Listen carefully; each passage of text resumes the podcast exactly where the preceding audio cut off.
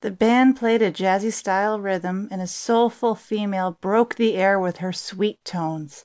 Strange blue smoke lifted in the semi dark tavern that Captain Avery found himself in after a long haul trading journey from a star system that was so far away that no one in the bar knew where it was nor cared.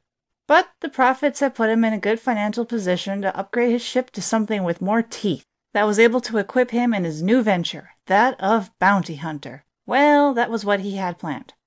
"Avery!" said a voice from over his shoulder.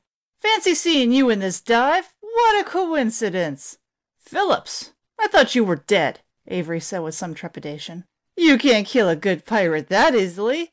No, I turned evidence against my former boss, Roberts, and they let me go, as long as I behave myself in the Republic's jurisdiction. Well, you know, we are in the Federation's sphere of influence, therefore no one knows of my previous life of crime in the space lanes. Can I get you a drink, Avery?" "No. Allow me. I've had a very profitable journey from Vitva." "Where?" asked Phillips. "Never mind." Avery raised his hand to get the barman's attention. "Barman, two large ones, please, and have one yourself, Henry."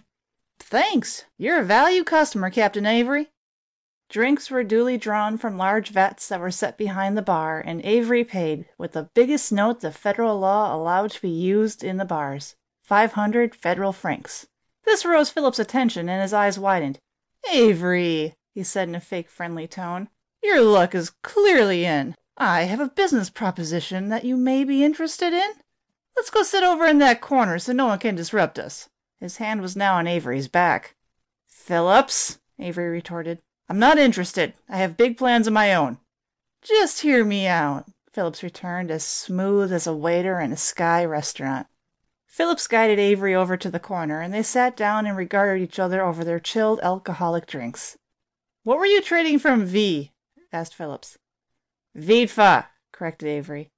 "Yes, Vitva. What in the cosmos were you bringing that far, and by the looks of it for so much profit?" asked Phillips.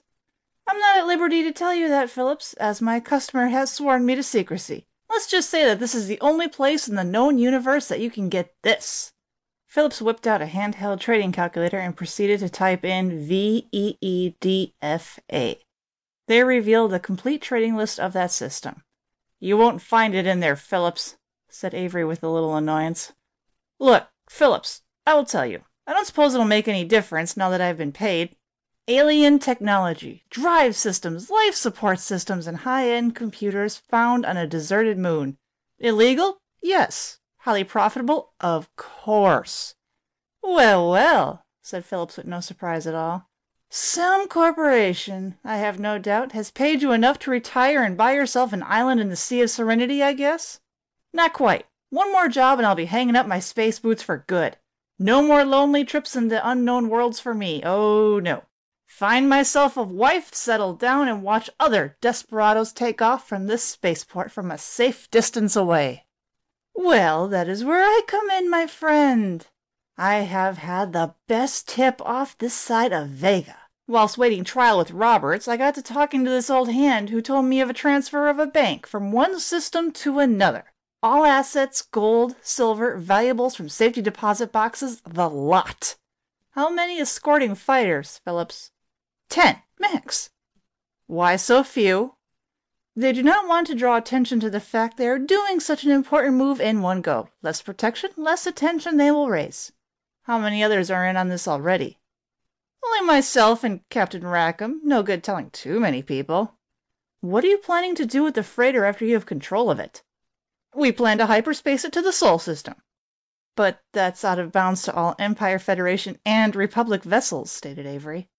Precisely why no one will look there. If the Council catches you in their territory, there will be all kinds of ramifications for you and your relations, warned Avery. They can turn your life upside down in an instant. Best not to mess with their powers. Only if we get caught, said Phillips with a smile. We only plan to offload the freighter onto a planet there, transfer as much booty as we can get out of it, then port back to a starport to trade our newfound wealth into disposable hard cargoes. This sounds crazy, Phillips, but I think it just might work, pondered Avery. What are you flying these days?